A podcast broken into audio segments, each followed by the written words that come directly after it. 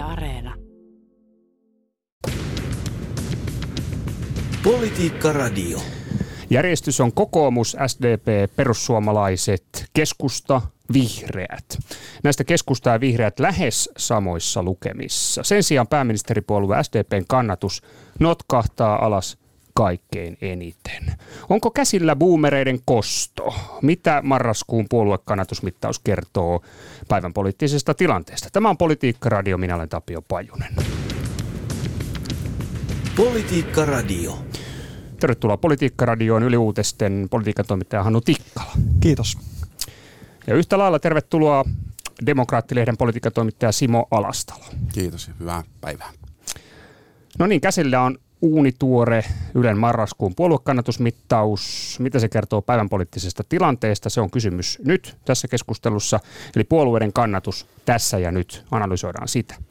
Ja lähdetään liikkeelle ö, mittauksen suurimmasta muutoksesta ymmärrettävästikin. Eli pääministeripuolue SDPn kannatuksesta, joka notkahti kyselyssä eniten 1,2 prosenttiyksikköä. Ja kannatus on tällä hetkellä 18,1 prosenttia pääministerille puolueella, niin, niin tota, minkä käsillä, ö, hyvät vieraat, olemme? Onko käsillä boomereiden kosto vai mikä? Niin, tota, tässä tehtiin juttua tästä aiheesta ja taloustutkimuksen tutkijakin jututettiin ja hän sanoi, että nyt ei välttämättä ole boomereiden kostosta kyse, mutta kyllä siellä näkyy kuitenkin liikettä nimenomaan siinä vanhemmassa sukupolvessa, että se kannatus on lähtenyt nimenomaan sieltä päästä. Ja jotenkin ajattelisin, että justiin nämä viimeaikaiset kohut, varsinkin siellä sosiaalisessa mediassa, ovat ehkä vaikuttaneet siihen, että ihmiset eivät pidä ehkä pääministeriltä sopivana tätä käytöstä, mitä nyt on viime aikoina nähty. Ja se varmasti osaltaan vaikuttaa ja se myös niin ajallisesti osuu näihin kannatusmuutoksiin aika hyvin tuossa tutkimuksessa. Simmo, sama kysymys. Boomereiden kostosta Joo, vai mistäkö tässä, tässä on kysymys? Tekisi mieli melkein jokaisen lauseen perään aina muistaa se disclaimer, että mikä on virhemarginaali, että tämä mahtuu tämä muutos vielä siihen virhemarginaaliin ja järjestys on niin kuin sama ja edelleen on kannatus parempi kuin mitä se oli 2019 vaaleissa, jolloin mm. se oli 17,7. Mutta silti muutos on tapahtunut, se on niin ihan selvä asia. Boomereiden kostotarina on tietysti ihan hauska.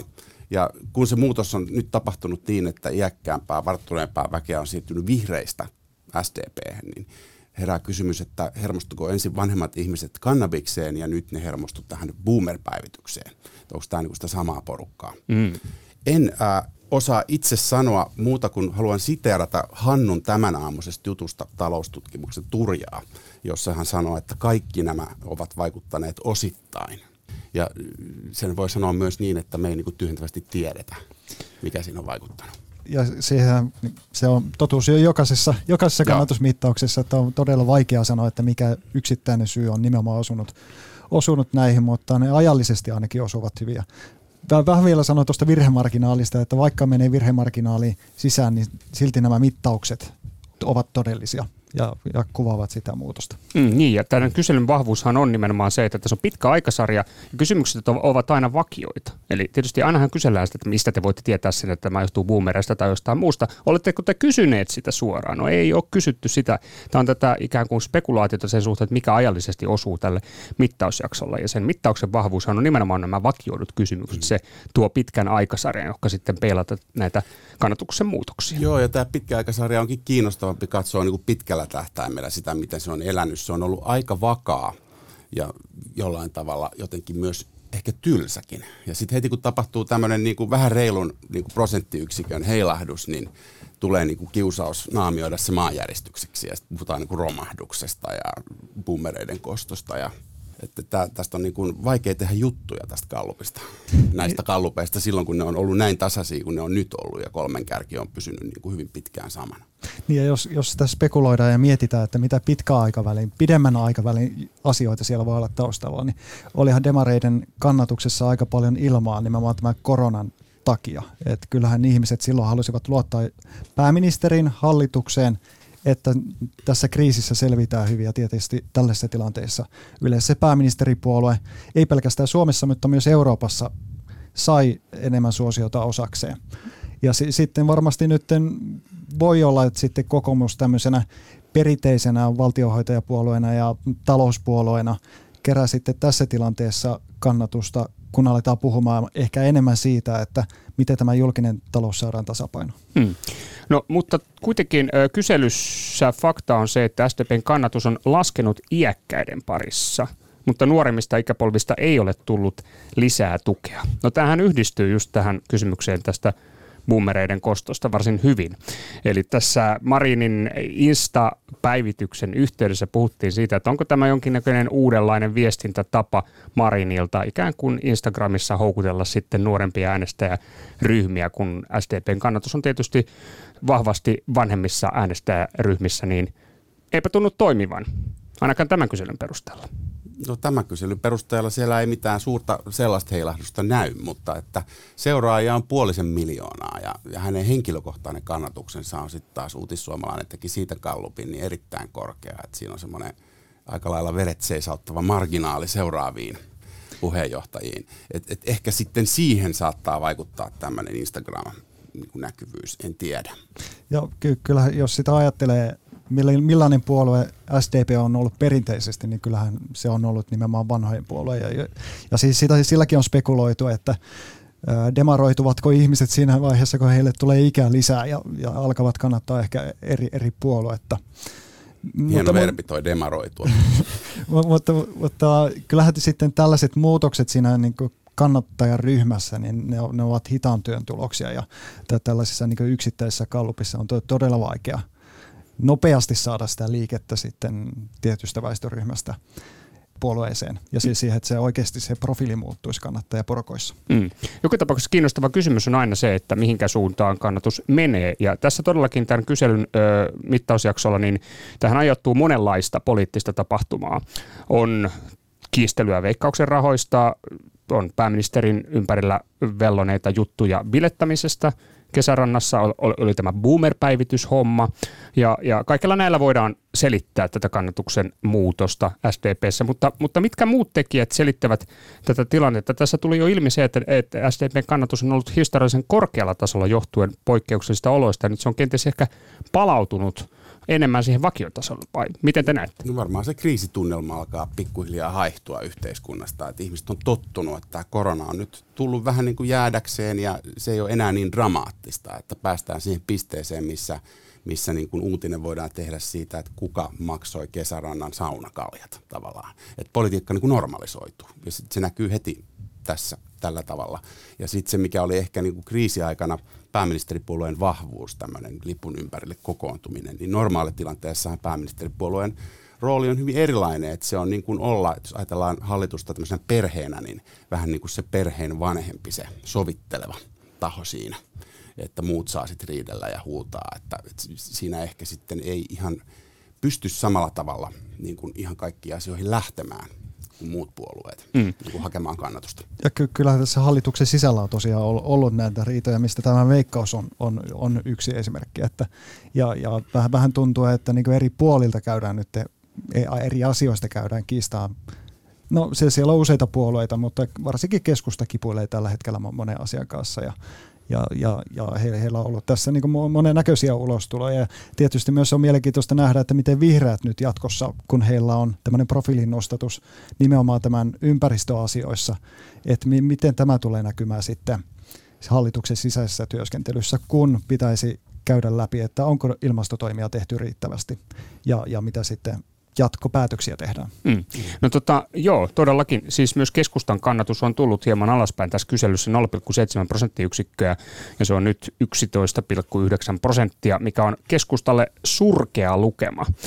Ja, ja tota, kyselyjaksolla on ollut ärhäkkää sanailua nimenomaan SDPn ja, ja Kepun välillä, ministeritasolla, jopa pääministeritasolla.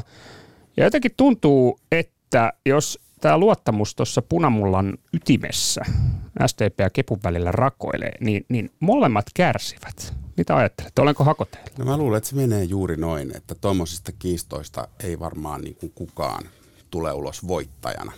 Ja ehkä siinäkin pääministeri reagoi Kurvisen toimintaan aika kipakasti, niin mä en tiedä, että oliko se välttämättä ihan hirveän hyvä asia. Hmm.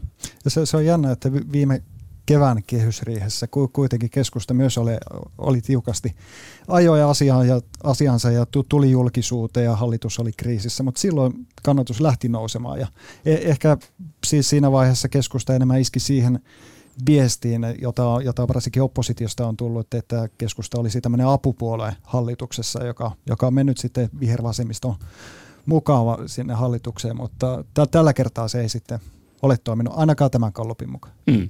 No tota, Marinin tilanne SDP sisällä, Simo, minkälainen se on? Kyllähän hän näyt, nauttii aika suurta suosiota. Edelleen vakaasti. Tämä, tämä on mun käsitys, kyllä. Joo. Eli asema on, asema on vahva. Näin sanoisin, joo. Eikä, eikä tällaisilla kalloplukemilla varmaan vielä niin kuin puolueessa ruveta, pääministeripuolueessa varsinkaan, niin kuin hirveästi pohtimaan sitä, että mikä on puheenjohtajan asema. Eli, eli keskustelu ei ole käynyt. Tässä on ollut ö, muutamia kiinnostavia ö, juttuja. Muun muassa Yleisradio teki jutun, jossa haastateltiin demareiden ö, ryhmän sisältä aika laajasti, tai vaikea sanoa kuinka laajasti, mutta siinä oli nimettömiä ö, spekulaatioita ö, pääministeri Mariniin liittyen, ja itse asiassa aika, aika semmoista tiukkaakin kritiikkiä Marinin toimintaa kohtaan. Tota, olitko Hannu sinäkin tekemässä tätä juttua? En ollut tekemässä, mutta käsitykseni on, että laajaa porukkaa siinä on haastateltu. Joo.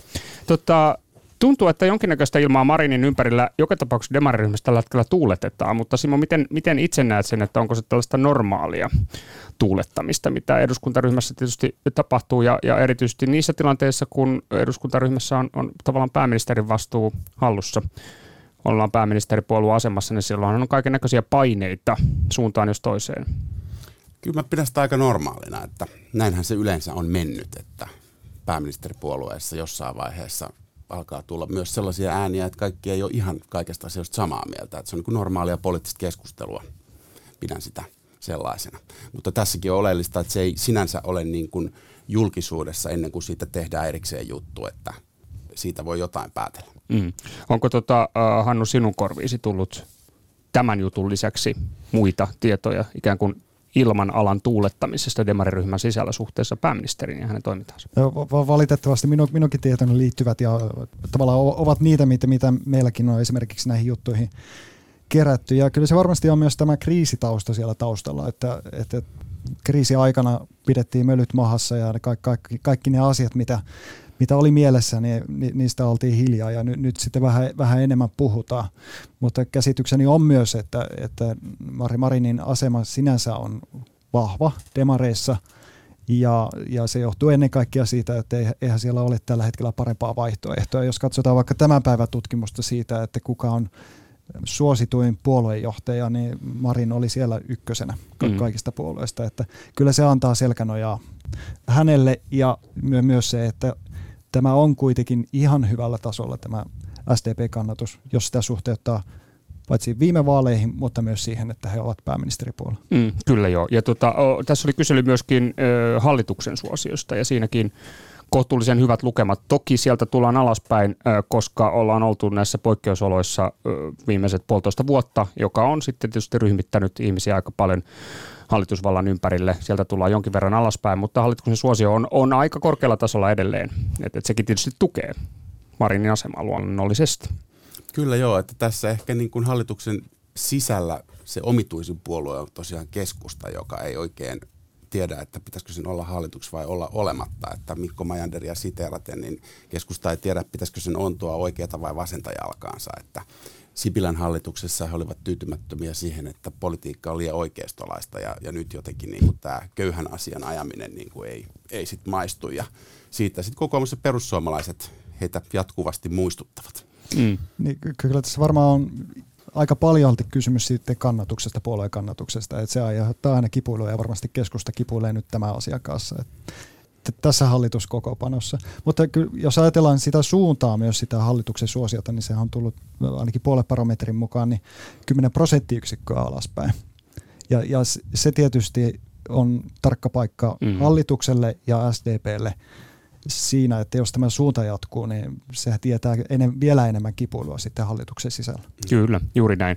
Tota noin, no keskustallehan nyt kriittinen kysymys on tämä aluepolitiikka. Sehän näkyy nyt muun muassa tällä hetkellä, kun väännetään tästä tota, sotealueiden verotus, mahdollisesta verotusoikeudesta, niin siinäkin nyt sitten keskustan ö, näkemys eroaa hallituksen sisällä muista puolueista. Keskustalla on se Juha Sipilän unelma näistä monialaisista maakunnista elää siellä. He ovat koplanneet nämä asiat yhteen. Sen takia se veroasia on vaikea meille. Politiikka Radio. Näin se on. Politiikkaradio käynnissä. Minä olen Tapio Pajunen ja tänään vieraana on Simo Alastalo. Hän on Demokraattilehden politiikan toimittaja ja Hannu Tikkala. Hän on Yle Uutisten politiikan toimittaja. Ja käsillä on marraskuun Ylen puoluekannatusmittaus.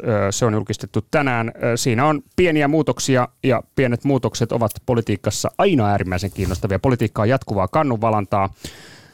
Tartumme näihin pieniin muutoksiin tässä keskustelussa. Ja nykypolitiikassa SDP, Vihreät, Vasemmistoliitto muodostavat tällaisen kolmion, jonka sisällä merkittävä osa äänestäjistä majailee ja liikuskelee siellä kolmion sisällä. Mutta aika, aika suuri osa näistä äänestäjistä eivät suurin surminkaan uskaltaudu tämän kolmion ulkopuolelle mahdollisesti haistelemaan muita poliittisia tuulia. Eli jälleen kerran tässä kyselyssä niin kannatus heilahtaa vihreästä punaiseen ja takaisin siis vihreiden kannatus nousi suunnilleen saman verran kuin SDP-kannatus laski tässä kyselyssä.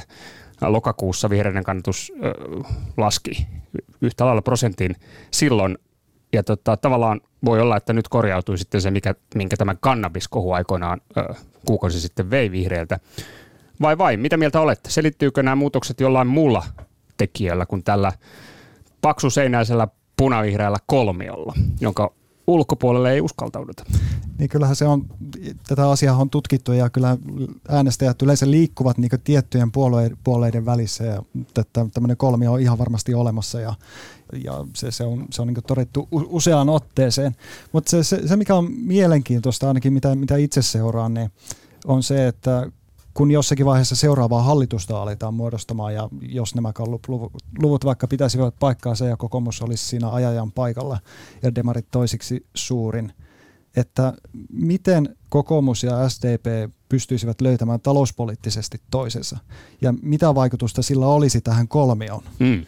Että joutuisiko SDP sitten hakemaan niitä ääniä sieltä keskeltä ja vähän enemmän sieltä oikealta ja, ja tota, saisivatko vihreät ja vasemmistoliitto sitten vähän enemmän temmeltää sitten tässä kolmiossa. Mm. Tai kolmiahan se ei enää olisi, jos siinä on vain kaksi puoluetta, mutta se, se on sellainen asia, mitä, olisi, mitä on mielenkiintoista seurata. Kyllä. Tämä on tota monipuolueen hallitusten maa ja se, että mikä, mikä on niin totuus siitä kokoomuksen talousretoriikasta suhteessa niihin hallituksiin, mihin ne osallistuvat ja minkälaista talouspolitiikkaa siellä tehdään, niin on aina ihan mielenkiintoinen kysymys. Tuomo Ylihuttula kirjoitti tästä kanavalehteen ja Ylihuttula sanoi, että Orpo olisi vienyt Rinteen kanssa käymiinsä hallituskeskusteluihin suurin piirtein saman sisältöisiä asioita kuin mitä keskusta sinne vei.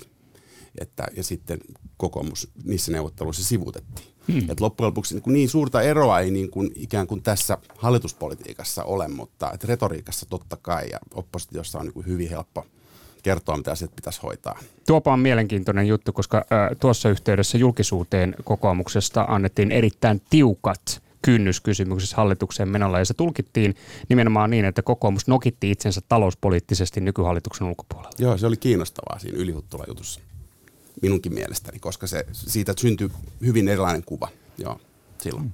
Ja mikä oli mielenkiintoista tässä ylihuttula jutussa oli myös se, että miten siellä ehkä puolueen sisällä on kolme eri hahmoa, jotka sitten edustavat erilaisia, erilaisia laitoja puolueesta. Eli siellä on Antti Häkkänen, joka on tämmöinen konservatiivinen tekijä ja sitten on, on, on puheenjohtaja Petteri Orpo, joka sitten pitää näitä la- laitoja yhdessä siitä keskellä tai, tai puoluetta kokonaisuutena ja sitten Elina Valtonen, Valtonen joka, joka sitten on siellä oikeassa nurkassa, oikeassa nurkassa taloudellisesti. Joo. Joo, ja sosiaaliliberaali Orpo siinä välissä ikään kuin. Kyllä, joo. Tässä on vähän semmoinen maakunnat vastaan pääkaupunkiseutu tässä Valtosen ja, ja tota, Häkkäsen. Häkkäsen asetelmassa. Joo, joo tota, puhutaan kokoomuksesta vielä, mutta vielä tästä punavihreästä kolmiosta, että tässä jo osin äh, tota, käsiteltiinkin sitä, mutta että mitkä tekijät äh, tässä niin kuin nykypolitiikassa voisivat tällaisen ikään kuin punavihreän kolmion tavallaan hajottaa, vai kuinka, kuinka vahvasta asiasta on kysymys? Tämä on hirveän vaikea, kun se ei sit enää nykyään ole niin hedelmällistä analysoida semmoisella perinteisellä oikeisto-vasemmisto akselilla näitä asioita, että, että se, kun se on enemmän niin kuin arvoihin ja identiteetteihin liittyvää myös yhdeltä kulmaltaan. Se tekee sitten loppujen lopuksi aika vaikeaa siitä analysoimisesta, mutta toisaalta niin kuin on selkeästi nähtävissä tämä, että, että jos ajatellaan vihreitä vasemmistoliittoa, niin sieltä ainakaan perussuomalaisiin niin ei ihan hirveästi sitä liikennettä tapahdu. Mm. SDPstä perussuomalaisiin on tapahtunut. SDPstä on tapahtunut ja nimenomaan siis 2011 jytkyvaalien alla, kun lakkautettiin paperitehtaat Voikkaalta esimerkiksi, niin siinä kohtaa paikallisesti hyvinkin suuria muutoksia. Mm. Miltä se näyttää tällä hetkellä tuo perussuomalaisten ja SDPn linkki? Vaikea sanoa, miltä se tällä hetkellä näyttää. Että, että nythän kannatuksen näkökulmasta perussuomalaiset on tullut tuohon kolmen kärkeen ja pitää siinä sen tavallaan oman staattisen tasonsa, että, että, että mitään niin kuin liikettä ei niin kuin näyttäisi äkkiseltään olevan. Ei sinne eikä sieltä pois. Mm. Aika, aika tasasta. Joo, oma tuntuma on kanssa, että sen, siinä ei ehkä näiden puolueiden välillä ei tällä hetkellä ole liikettä ja se varmasti johtuu tästä, miten SDP on asemoinut itsensä tällä hetkellä, mutta siis, äh, palaan ehkä tähän aiempaa teemaa myös, myös siinä mielessä, että SDPssä on perinteisesti ollut myös tämmöinen oikeisto-demarilinja. Ja, Kyllä. ja jotenkin tuntuu, että se on ainakin puolueen johdosta ja julkisuudesta kadonnut aika, aika lailla.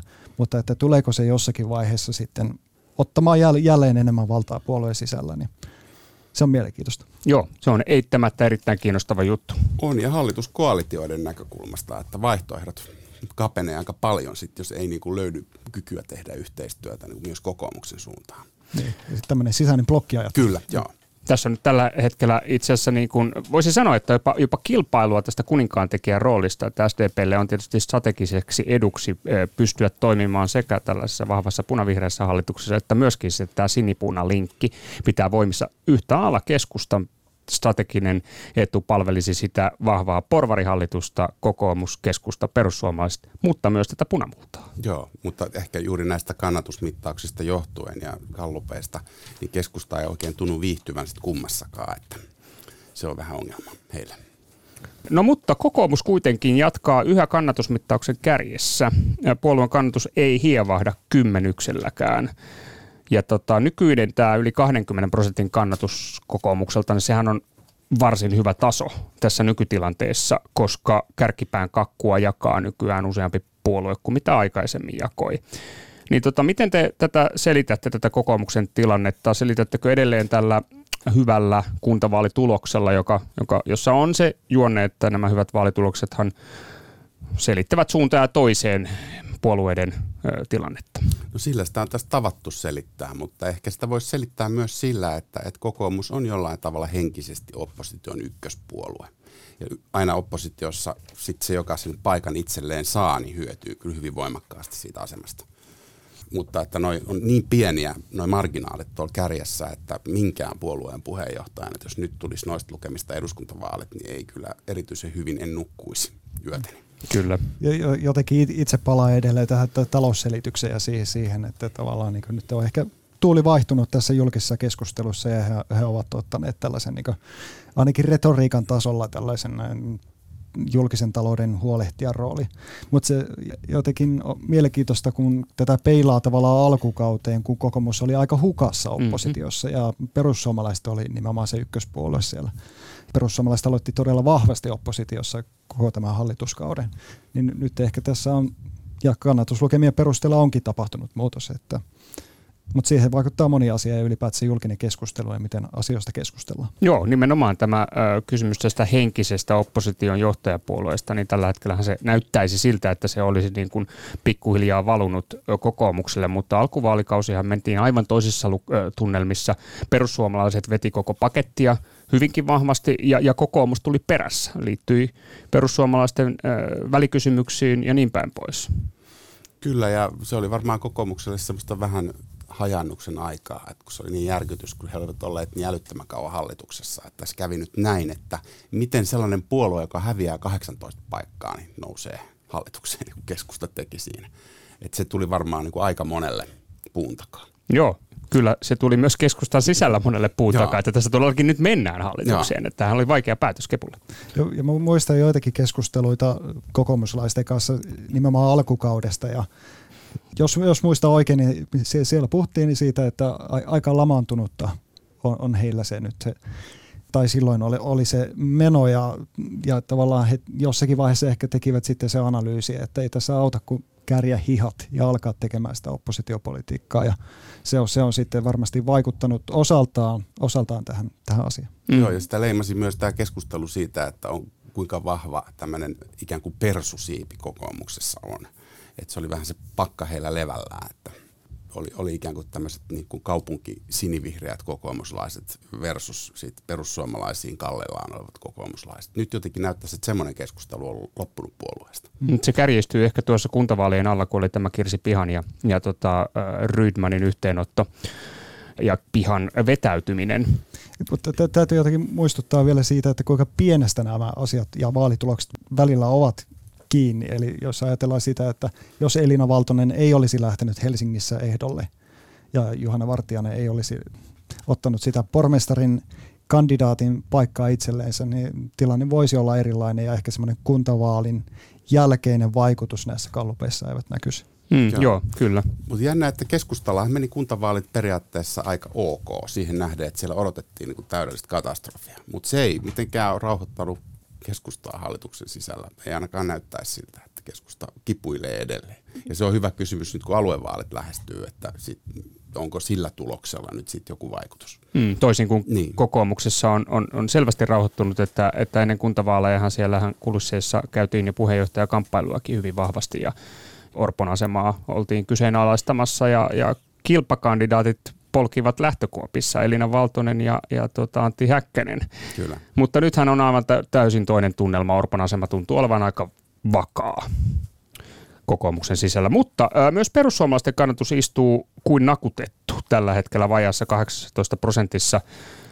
Ja tota, tässähän se kysymys oikeastaan onkin teille ja miksei muillekin, että miksi tämä johdon vaihtuminen ja muutokset puolueessa eivät ole heilauttaneet puolueen kannatusta suuntaan eikä toiseen. Tämä on varmaan Riikka Purralle yhtäältä hyvä uutinen. Et jotkut odottivat, että se putoaa siitä, kun Jussi halla luopuu puheenjohtajuudesta, mutta kun se ei ole pudonnut siitä. Toinen kysymys on tietysti sitten se, että miksi se ei siitä nouse. Et miksi tässä ollaan vähän niin kuin kaivauduttu taisteluhautoihin mm. näissä kallupeissa. Niin onko se hyvä uutinen, koska eikö yleensä puheenjohtajan vaihdoksella haluta myöskin semmoista kannatusboostia nostetta? Mutta t- täytyy muistaa, että siellä oli aiempi puheenjohtaja Jussi halla oli todella suosittu ja to, todella vankkaa asema puolueen sisällä ja tavallaan niihin saappaisiin astuminen on, on, on tosi vaikea tehtävä ja pitäisin tätä hyvänä uutisena perussuomalaisille, miten heidän kannatus on nyt tässä käyttäytynyt. Ja, ja jos muistaa oikein, niin puolueen sisälläkin ihan julkisuudessa puhuttiin siitä, että voi olla, että aluksi kannatus tippuu, mutta sitten pyritään siihen, että varsinkin ennen eduskuntavaaleja saadaan kannatus nousuun. Ja tämä näyttää nyt tällä hetkellä paremmalta kuin, kuin mitä odotukset ovat olleet. Niin, toki joo, on muistettava se, että taustallahan on tämä Jussi halla on yllättävä päätös tai julkisuuteen se tuli yllätyksenä, että hän nyt vetäytyykin puheenjohtajan paikalta, että yhtäkkiä puolue olikin siinä tilanteessa, että suosittu puheenjohtaja lähtee pois. Pitää saada uusi puheenjohtaja. Sehän on potentiaalinen kriisipaikka ja todellakin kyllähän se kannatus voisi mennä paljonkin huonompaan suuntaan tässä. Että, varmaan nyt tämmöinen rauhoittava tekijä Rikka Purralle tämä nykytilanne nyt perussuomalaisessa. Joo, hei, meillä alkaa olemaan aika, aika pahasti kortilla, ei ehkä ehditä hirvittävästi jatkaa tätä keskustelua enää, mutta on todettava se, että pienistä puolueista, niin yllättävää kyllä yleensä kovin vakaa RKP kasvattaa kannatusta peräti 1,1 prosenttiyksikköä tässä kannatuksessa. Ja sehän on valtava lukema RKPn sisällä. Öö, Mitäs siellä on oikein tapahtumassa? Vaikea nähdä, kysymys. että tuosta olisi käynnistymässä tämmöinen suuri nousujohteinen Gallup-suosion kasvu RKPlle, mutta olisiko tämä ihan joku tämmöinen vähän niin kuin mittauksen luonteeseenkin liittyvä asia? Veikkaan, että tässä on heilahtelusta kyse ja, ja pienimmissä puolueissa tietysti aina nämä heilahtelut on, on sitten suuria suhteessa siihen kokonaiskannatukseen. Mutta mitä eilen keskusteltiin taloustutkimuksen ihmisten kanssa, niin he puhuvat siitä, että RKP on onnistunut siinä, että he ovat saaneet pidettyä sitä porukkaa, joka on äänestänyt puoluetta aiemmissa vaaleissa. Eli hmm. Joo, siis tota, et, et, pitävät todella tiukasti kiinni omasta ydinporukastansa, eli, eli siis suomenruotsalaisista ja kaksikielisistä äänestäjistä, jotka tukevat RKPtä, niin siitä kai siinä sitten on kysymys. Joo, ja aluevaaleissahan tämä on heille hyvä uutinen siinä mielessä, että kun odotetaan, että tulee olemaan hyvin matala äänestysprosentti Joo, kyllä, R- kyllä. RKPn kaltaiset puolueet pärjää silloin. Sieltä voi tulla yllättävän kova tulos. Joo. Kiitoksia hyvät vieraat tästä piippahduksesta Politiikka-radiossa siis Hannu Tikkala, Yle Uutisten politiikan toimittaja ja Simo Alastalo, Demokraattilehden politiikan toimittaja. Näin tällä kertaa ja palataan näihin kannatusmittauksiin jälleen, kun niitä on tarjolla. Tämä on Politiikka-radio, minä olen Tapio Pajunen. Politiikka Radio.